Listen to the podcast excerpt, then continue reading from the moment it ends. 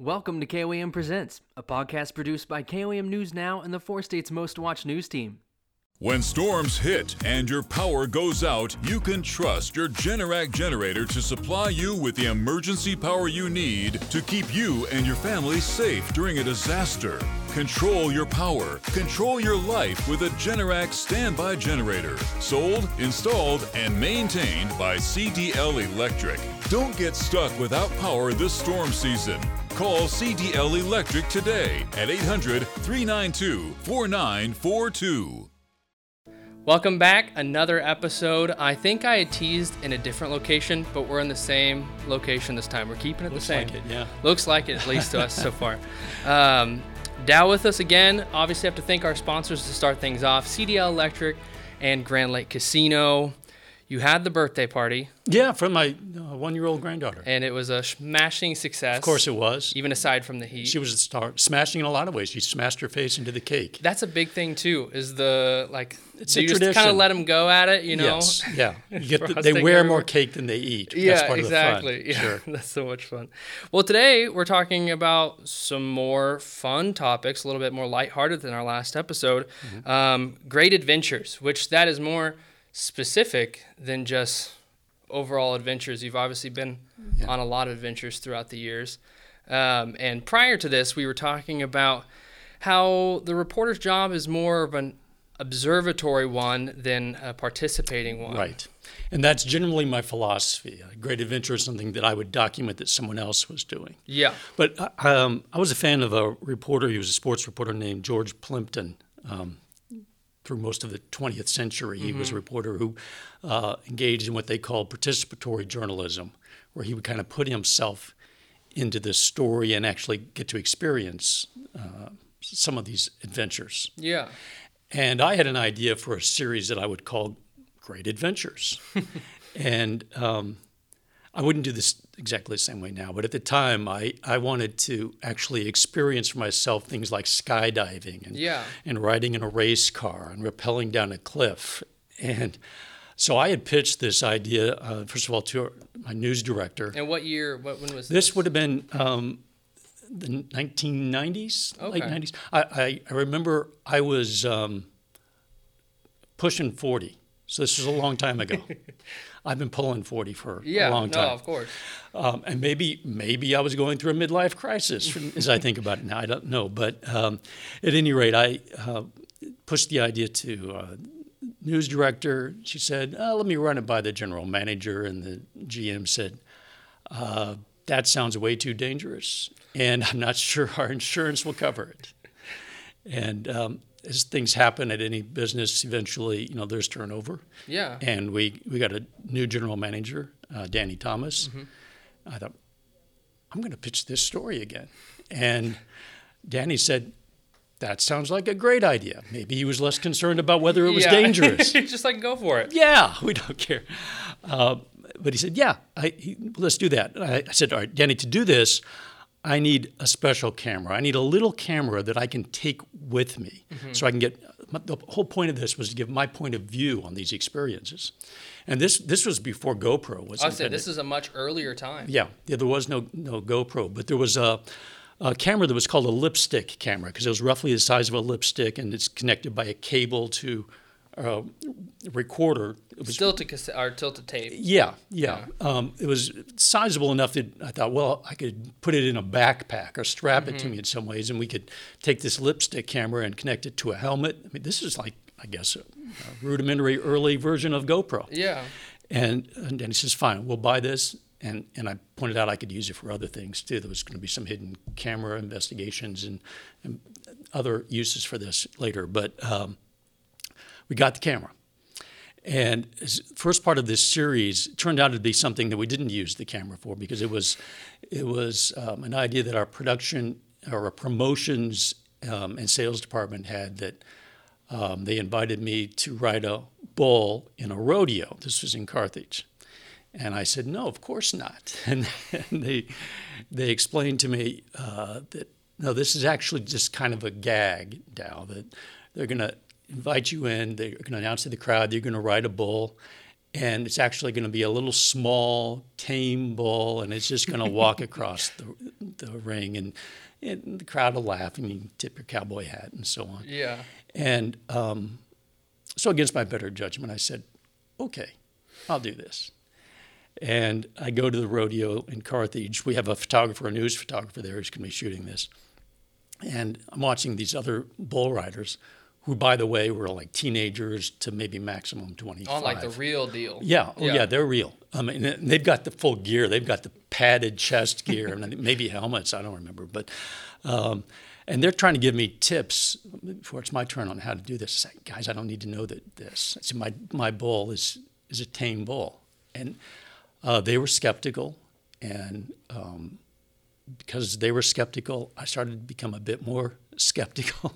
I wasn't sure, but before I know it, I'm sitting on the back of a bull, no protective gear, and um, it's bigger than I imagined, and the horns were very real. Did it seem tame? It it I know that it had a name like hurricane or trouble or something that I assumed was meant to be ironic. Yeah.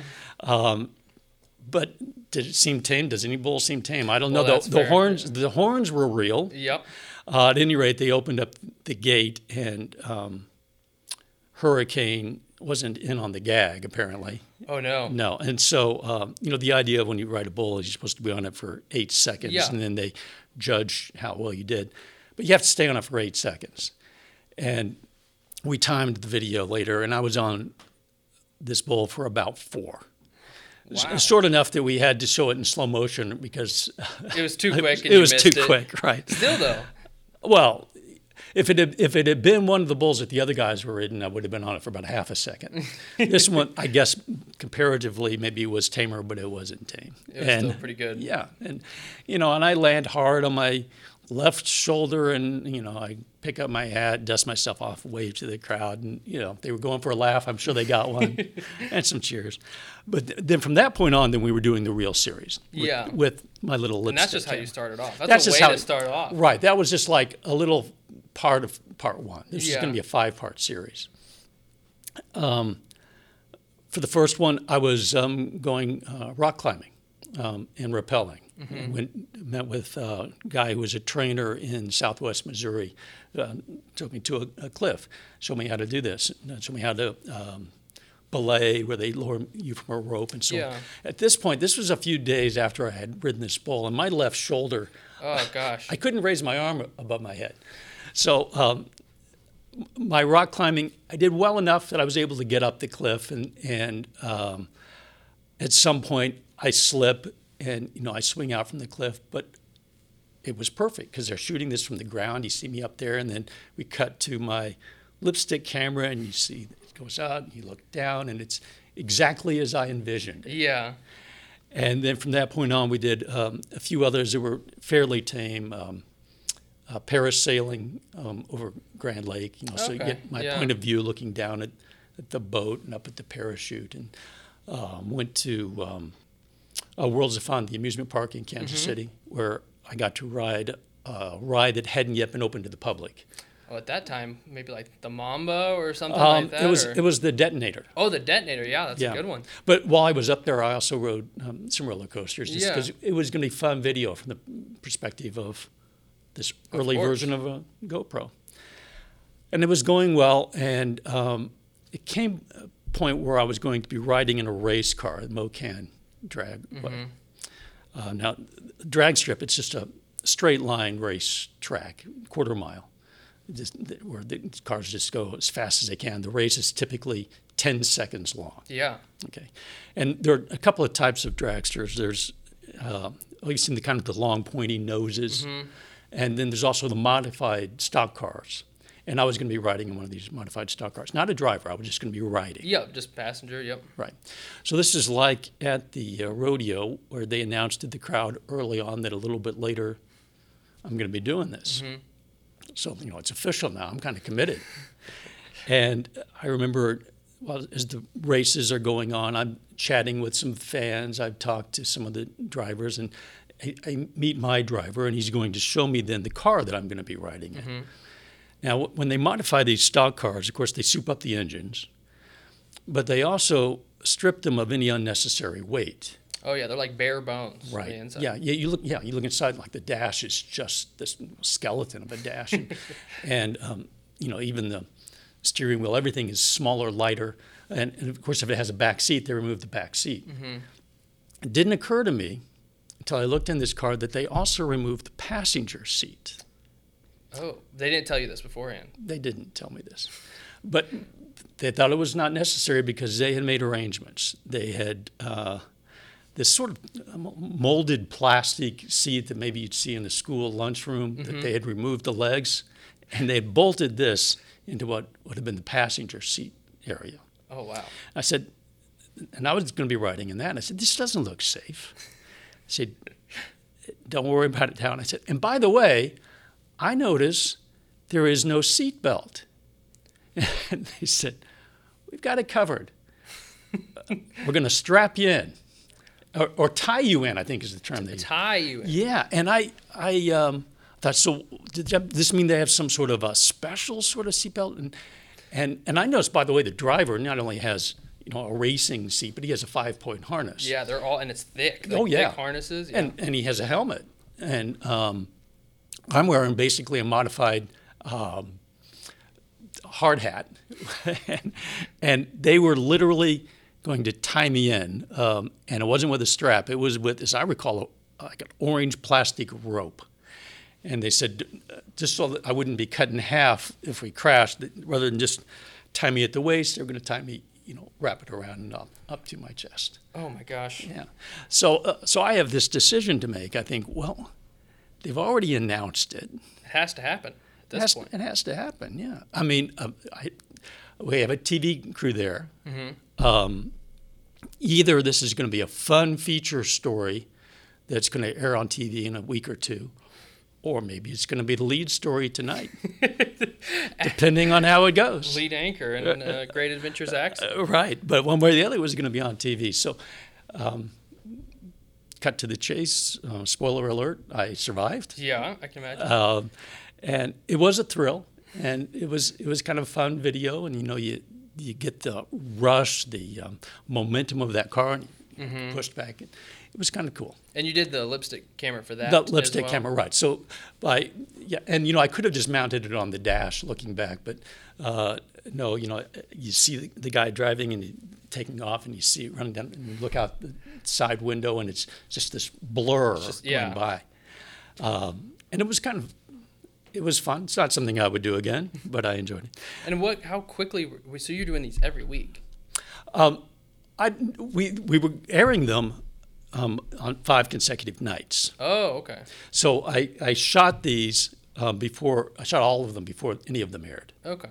which is typically how we would do this on this. Um, I, I believe that's right. I might be mistaken on that, but yeah, I think, believe that was right. It was five part uh, series. We, we promoted pretty heavily. Yeah. The promotions on all of these would end with just before the event, like um, you know you're at the starting line and um, the light goes to green and then it freezes. You know, Yeah. Great Adventures next next episode. That's always kind of the uh, I feel like the rule of thumb. You know, you get that anticipation. Right. Gets you so and like right. even sports. I you know, like, you know the sports promotion. You almost to that catch or almost to that Right. You don't give the final score. Yeah, it's more promotion. Right. exciting that way. I mean, that's the greatness Right. of it.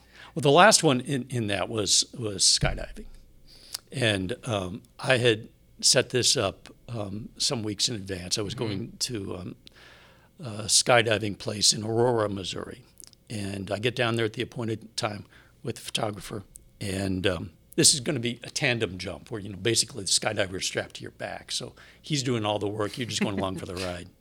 Um, but I get down there, and he asked me if I had been uh, practicing the landing maneuvers on the videotape he had sent me. And I said, What videotape? I didn't get any videotape. He said, Oh, we meant to send you a tape. Not a problem. We'll give you some lessons. And so they give me some lessons on basically how to, to fall. You know, you jump off of a, a short height and you, you fall and roll. And, and then um, eventually we move to the plane sitting on the tarmac and he shows me how I'm going to be going out on this whole platform and holding on to this strut and then counting down and then saying, you know, one, two, three, go, and they'll let go. And, and we kind of go through the motions um, on the ground. Yeah. And, and with this, there's going to be another photographer, by the way, a, a trained um, aerial photographer who's going to jump with us. So he was going to be shooting from his perspective. Oh, that's perfect. Yeah, we had the lipstick camera that um, the other guy was wearing, um, and then we had a guy on the ground shooting this, and um, we went up idly. I wasn't, I wasn't as nervous about this as I was about riding the bull or the race car. It seemed relatively safe to me. Yeah. Um, it seems more almost like controlled. I've always said, you know, skydiving seems more controlled than like bungee jumping, where it's just exactly. Like a, I could never, I could never bungee jump. Yeah. Yeah, more controlled. I think that's right. It's also because when you're skydiving, um, you're up so high. Generally, they jump from 10,000 feet. From, from the, for this one, they said they're going to go, I think, 13 to 14,000, so mm-hmm. I could free fall longer.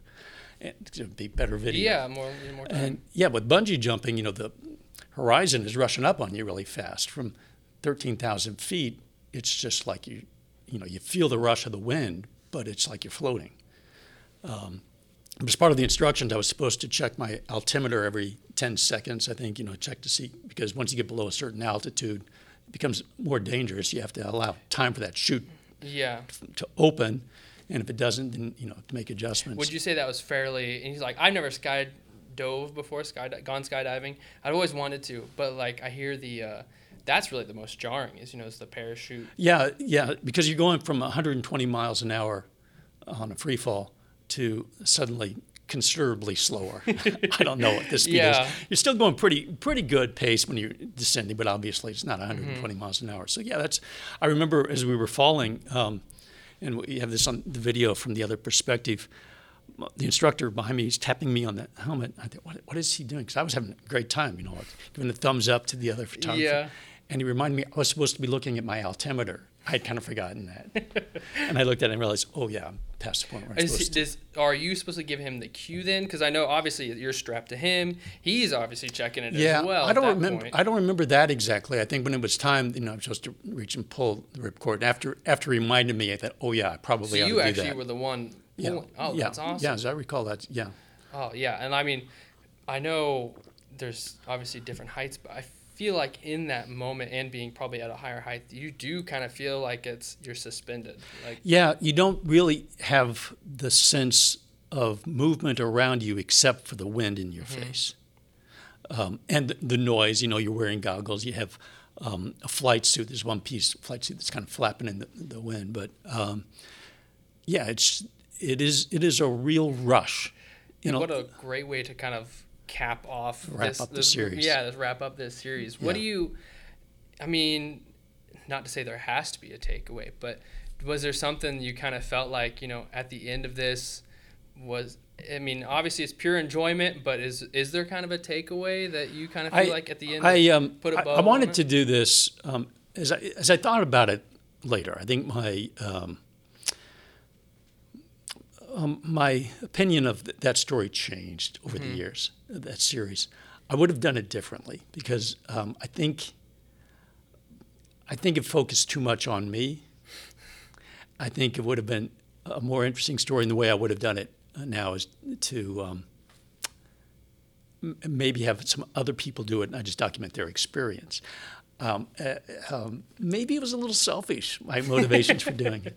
Well, I mean, I think it, one could argue, you know, it is um, maybe grounding for the viewer. You know, they see you on TV every night, right. and you know they, they see you kind of doing these. Well, these and things. and I also wanted to get the perspective of someone doing it for the first time. Oh, that's very true. I mean, so are... so I didn't want someone that had just done this a hundred times. Mm-hmm. You know, what is the experience like? What's going through the training and what's it feel like to do it for the first time? Yeah. So you know that's how I rationalized it at any rate. and fun things to do across the you know four states. Um, yeah. And then further, I guess was the next section we're going to get to. I guess a segue here is the going across the country. You did everything in the four states. You're like, all right, you know, was the Great Alaskan. We're going to take a quick break. We're going to get into the Quick Alaskan Operation Alaskan Road, I should say. Mm-hmm. Um, was this before or after Great Adventures? This was after. So after. So that's even better. You know, you've done these things locally, and now taking it one step further. So we're going to talk about that when we get back. We'll be right back after this. This podcast is brought to you by Grand Lake Casino. Enjoy the best gaming in the tri state area. Visit GrandLakeCasino.com for current promotions and entertainment. Grand Lake Casino, where friends play. Highway 10 north of Grove, Oklahoma. Welcome back. Short little break. We were talking about all the adventures in the four states, but that wasn't enough. We had to go one, we had to go further. okay. So just a short precursor, because obviously there's things that happen after this that you know hold good importance. Um, mm-hmm. How did this come about? How did this start out? We had learned from the Missouri National Guard that they were participating in something called Operation Alaska Road. Engineering company was helping to build a road in Alaska to a remote Indian village. Wow. And um, Lieutenant Tammy Spicer, who was the director of media relations for the Guard, had notified us, maybe other TV stations, that on this next trip up there, there were going to be a couple of vacant seats on the plane if anybody wanted to send a reporter and a photographer. And news director approached me and said, "What do you think?" And I said, "I think I want to go." Yeah, you're there. Yeah. So uh, it was going to be just a, a three-day, roughly three-day trip up and back. And um, so uh, Tyler Daniel Butts, a colleague at the station, and I, uh, we got those two seats. And um, remember, we started off um, early from Jefferson City. Would think it would have been Whiteman Air Force Base, but I think it was Jefferson City Airport. Yeah. Um, and we get onto this giant uh, military transport plane. It's the kind where the you know the tail kind of opens up and you can drive vehicles mm-hmm. up in it. But it had been converted so that it had seats in it. And in that like cargo bay area. Correct. It's oh, like no, like okay. this big cavernous loud space. it's not with, coach. with no windows. No, no, it's not coach. Um, it's a prop plane too, by the way. It's not a jet. Oh gosh. Um, but uh, we get on there with um, these National Guard members. There was one VIP on the trip that was uh, then Missouri First Lady Jean Carnahan, mm-hmm. wife of uh, Governor Mel Carnahan, and we go first to a military base in Wyoming to refuel. From there, it's on to Ketchikan, Alaska. Um, Tyler and I get to ride in the cockpit for part of that, so we can get some oh, that's cool. views. Yeah, as you're flying into um, Ketchikan. Now, Ketchikan is this community on this little narrow strip of land that hugs the coast, and on the backside of it, it's this massive mountain range. So it's there. Ketchikan is completely inaccessible by land. The only way to get there is by air or by sea. Yeah. We uh, land on this the airport, which is a little island just off the coast, and take a ferry to Ketchikan. And um, from there, the next day, we're going to be going on, on the mission. But that night, we had dinner, I believe, with uh, Mrs. Carnahan and Lieutenant uh, Tammy Spicer, and got to, got to know them a, yeah. a little bit. And what was her mission there? So she was. Uh, she was there as a representative of Missouri, okay. basically. Yeah. Her, her husband at that point, Mel Carnahan, was, he was in the middle of a U.S. Senate race. Yeah. And um, it was in the final weeks of a U.S. Senate race. This was um, um, late summer, early fall of 20, uh, of 2000. Okay. Okay. Um, he was running against the then sitting uh, incumbent Senator, former Governor John Ashcroft for the U.S. Senate. At any rate, um, the next morning, uh, Tyler and I and a bunch of guardsmen, we get into an amphibious vehicles, like a Saving Private Ryan sort of thing. You the know, big metal going into the yeah. water and coming back. Yeah, yeah okay. Um, and um, Jean Carnahan being a VIP, she's taking a helicopter. but uh, we're making the trip from Ketchikan to Annette Island, which is um, it's a, a, rainforest. It's a moderate climate rainforest, yeah. and um, it's also uh, the only Indian reservation in all of Alaska. Oh wow! And it's it's beautiful. It's 20 miles across to get to this thing, but you see it just the mountains rising straight up out of the water, mm-hmm. and, and, we see bald eagles, and it's I mean it's it's like a Jurassic Park kind of island. yeah. And we get we get to a beach. We get up on the island. We have um, a meal there before we set off with it's um, salmon that had been caught out of the ocean that morning oh, wow. and cooked over an open fire, and we eat this outside and and, and had lunch with um, Mrs. Carnahan mm-hmm. um, and with Lieutenant Spicer, and then they're back in the helicopter and, and flying away. right, and off off to the other end of the island, which is where we're going to go too. But we're getting there by way of this road that the National Guard is building. It's to um, the the other end of uh, the island to this little village of Metlakatla, which is the home of the Tsimshian Indians, the people of the mist. Now, the Tsimshian Indians uh, they subsist uh, largely from from fishing, so mm-hmm. that's why they live on the far end of the island. But for a good part of the year, that part of the island is inaccessible to the mainland because of weather. And that's why they needed this road to this part of the island where they could, uh, it was going to be good for the economy. They could be able to, uh, you know, sell their, their fish and, and, yeah. and also their children would have access to education. That was the whole purpose of, of this road.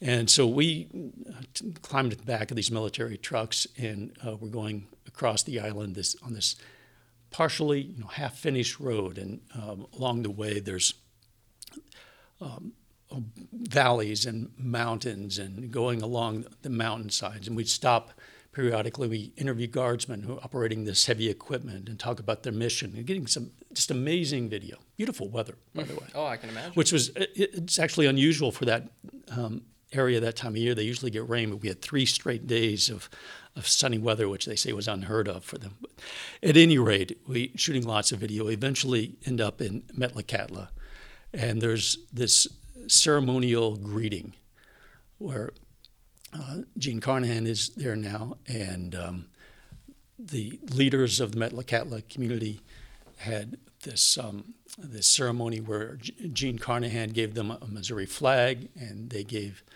uh, Mrs. Carnahan a um, a gift of some sort for the Missouri people. This, oh, that's cool. Yeah, show of friendship. And there was there was drums and there was ceremonial dancing. I think at some point um, they invited us all to get up and participate in this dance, and they taught us a little bit about that. So it was very nice. Yeah. And uh, then Mrs. Carnahan, the VIP, she gets on her chopper, heads back to Ketchikan.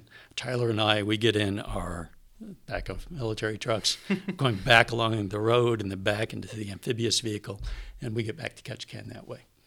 So then I don't remember if it was that evening over dinner or maybe it was the next morning at breakfast. Um, but um, Mrs. Carnahan had, was really excited. And she told Tyler and me that she had a surprise for the governor she really wanted to show us. Um, now, Tyler and I, we had bought little souvenirs that we were going to take home. I had gotten these little tiny totem poles I was going to bring home to my kids because there are actual totem poles in that part of yeah. Alaska. Um, Mrs. Carnahan showed us a couple of guardsmen carried in this big thing. She unwrapped part of it, and it was a totem pole, but it was like five or six feet long, and it was as big around, like bigger. full size. Oh yeah, I mean, well, you know, yeah, yeah, almost but, almost, but it was as big around as um, telephone pole, bigger, and had detachable wooden wings, and oh and she gosh. and um, the plan was that she wanted to surprise the governor. She knew that he would be greeting her on the tarmac mm-hmm. uh, the next day, and we had to be part of the uh, plan to distract him. She had this little conspiracy plan, and and so we followed through. So you know, eventually, you know, we we fly back, reverse route, we land back in Jefferson City, and Governor Carnahan is um, there on the tarmac um, to greet his wife. Yeah. Um, and it was it was a nice moment. I mean, it wasn't part of his campaign or anything like that. There was no press around, and we we were there, but we our cameras were put away. It was yeah. it was just you know it was a tender little moment, and, you know, gen, genuine affection, and then um, the plan went into effect where uh, we did as we were told we were supposed to do. Um, Mrs. Carnahan and Tyler and I um, kind of chat with the governor. This kind of loose conversation circle. Lieutenant um, Spicer, I think, was part of that group too.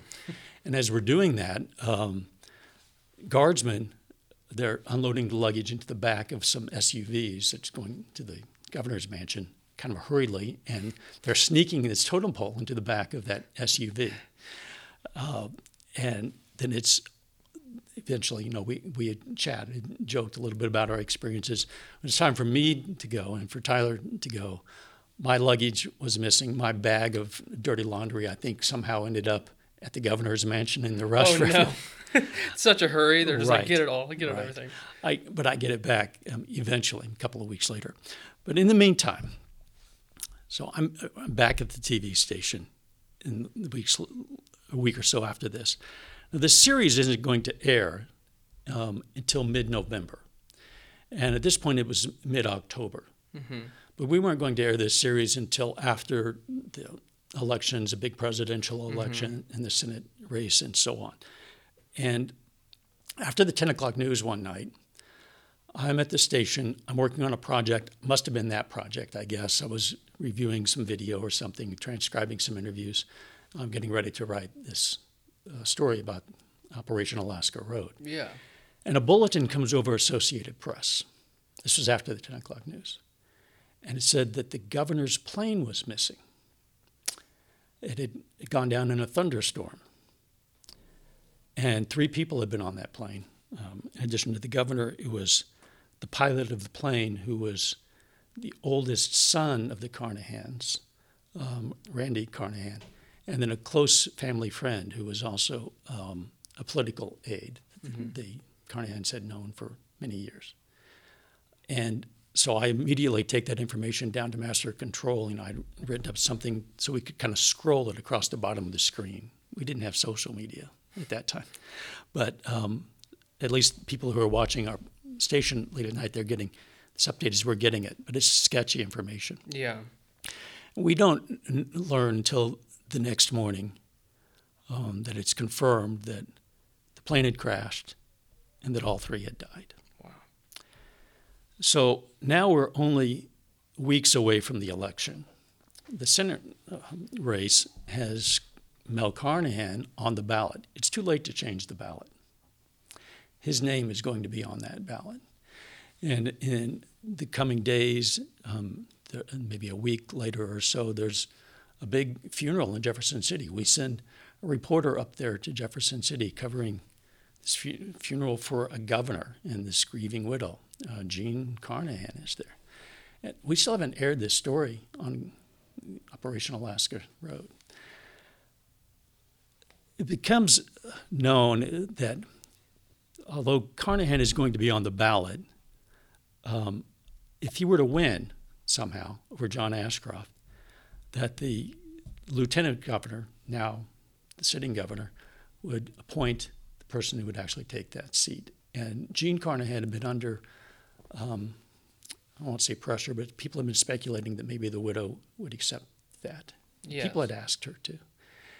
Um, shortly before the election, maybe a week and a half, maybe or so, um, she makes the public announcement that, um, with the support and urging of her surviving family members, that if her husband were to somehow actually win this election, uh, she would accept the position as U.S. Senator for Missouri.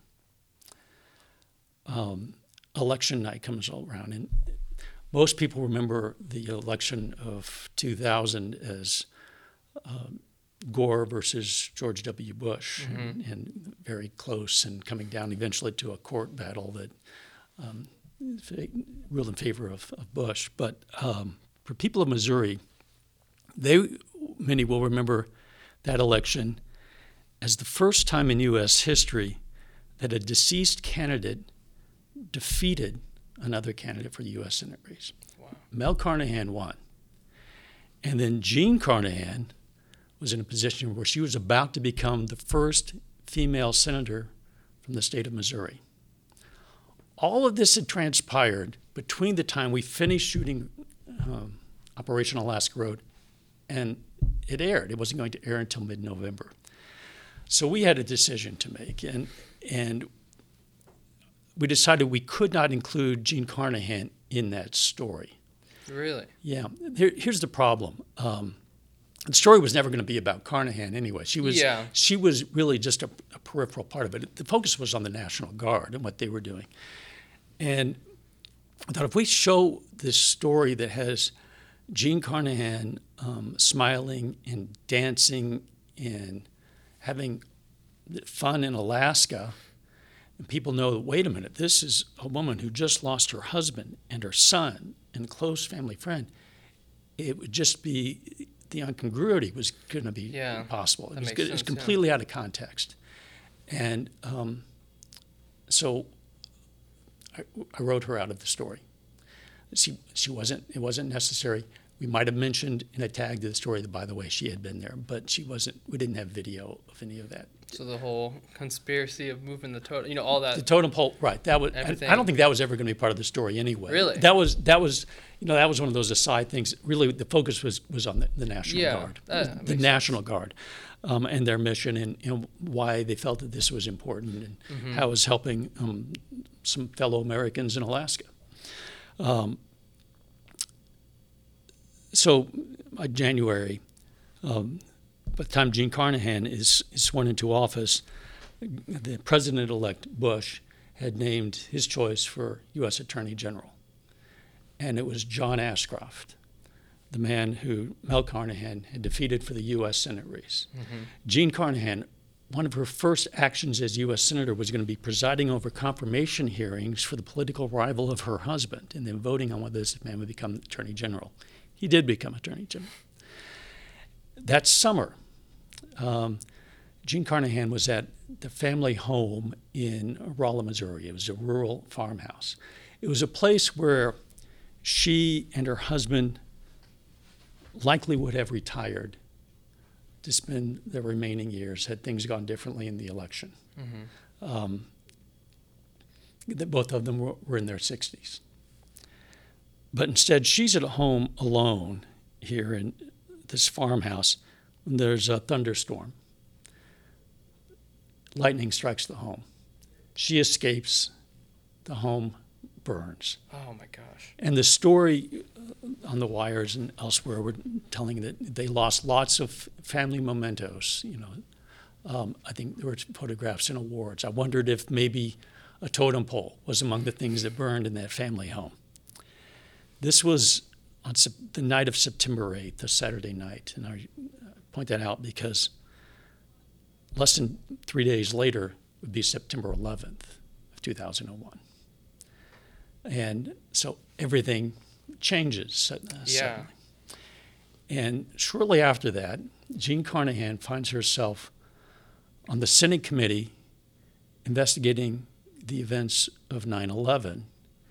And this woman, who less than a year before had lost her husband and her son and a close family friend in a plane crash, was investigating a terrorist attack in which the terrorists used airplanes as weapons. This is how much happens in less, of a, less than a year. At some point, that early that fall, I think it was in October, I receive a package in the mail in a big manila envelope. It's from the Missouri National Guard out of Jefferson City. And inside is a note from Lieutenant Tammy Spicer. Again, she was the media relations person. And she said she came across this and thought I might like to have it. And inside is a photo. And it was not a particularly great photo. It was not, the composition wasn't great, the lighting wasn't great. I think most people probably would have thrown it away, but uh, Lieutenant Spicer sent it to me knowing that it would have some meaning for me. And in this photo is maybe four or five people standing in this loose conversation circle on the tarmac of an airport, and the sun is kind of low in the sky. And I see, I can make out Tyler and me, and I think Lieutenant Spicer might be in the shot, and it's Mr. and Mrs. Carnahan. And I know the significance of the photo. It's, I know exactly what was happening at that moment. I know when that photo was taken, we were distracting the governor so they could sneak his totem pole into their vehicle. Yeah. And what made the photo so poignant, of course, wasn't the moment, it was how quickly everything changed after that moment. Not only for the Carnahan family, obviously, but for the nation. Yeah. suddenly we were living in a post 9 11 world. I'm going to give you a quick postscript to the postscript, kind of an epilogue to this story, and I'll And wrap it it up. continues. Yeah. Okay. That's. Okay, so um, go forward now almost 10 years uh, to May of 2011. Um, Joplin tornado, um, specifically to a week after the tornado, Sunday um, would have been May 29th. Um, President Obama is in Joplin. He's visiting the tornado damage and he's going to be addressing the people of Joplin. And I'm covering the event. And we're covering it live. And because the Secret Service is involved, you have to get in your information, your media information, a couple of days in advance, and then, uh, then you have to get in line on the day of and get your media mm-hmm. credentials to actually get into the venue. Oh. So, so I was in line. I was to get my credentials, and something's not matching up. Something had been submitted wrong. I don't know if there was a number wrong on a birth date or on a social security number or something, but something wasn't quite right, and I couldn't get in. And there's this line of media behind me and photographers, and, I, have I've got to get out of line. Oh. And I think I need to get into this event. My job is I'm going to be uh, was recovering live. I'm going to be ad libbing for some time as we're waiting for the governor or for the uh, president to speak, and um, I needed to be inside. I needed to see what was going on, and handling security for that event was the Missouri National Guard. So I asked a guardsman, I said, There's got to be someone I can talk to. There has to be someone who can help me out. And he looks around and he says, Well, um, that woman over there is in charge of media relations. Her name is Major Tammy Spicer. Oh, wow. and I go up to her and I say, Pardon me, Major. I'm sure you don't remember me. And she says, I remember you, Dowe. And she's Operation Alaska Road, yes. Jean Carnahan, yes. I explained the situation to her. She says, I can take care of this. And she vouched for me. She told the security people, says, I know this guy. He works for the local media. Told them who I was, and I got in to cover it. Wow, 10 years later. Yeah. So that's kind of the complete circle on Operation Alaska Road. It kind of almost it goes back to our last episode in the beginning. We were talking about how you just never know how these events not only and this isn't so much as a perspective thing but just how the events unfold in an instant like mm-hmm. you said the thing that happened you know all the events that happen in one year and even so even if it's a small thing you know getting in to get this coverage is just right the pieces fitting together right and how perspective changes you know, when you're looking back on a sequence of events, seemingly unrelated events, and kind of the timeline, how sometimes they fit together. Yeah, that is so neat. Well, I think we'll wrap it up there. That is a lot of adventures. and it's just the start. Like I said, we are still going to keep going with this. Um, next episode, we're still kind of working out. We have some ideas. Um, a slight teaser talking about your um, interviewing of Klansmen and things, yeah. things like that. Um, more to come. Obviously, thank you guys so much for listening or watching. If you're watching on the KOAM Plus app, there's tons of great content on there. Or if you're listening on Apple or Spotify, wherever it is, we appreciate it. Uh, thank you to our sponsors, CDL Electric and Grand Lake Casino. Dowe, thank you as always. Sure. And we will catch you in the next episode. When storms hit and your power goes out, you can trust your Generac generator to supply you with the emergency power you need to keep you and your family safe during a disaster. Control your power, control your life with a Generac standby generator. Sold, installed, and maintained by CDL Electric. Don't get stuck without power this storm season. Call CDL Electric today at 800 392 4942. Thank you for listening to KOAM Presents. For the latest content and local news, weather, and sports, please go to KOAMNewsNow.com.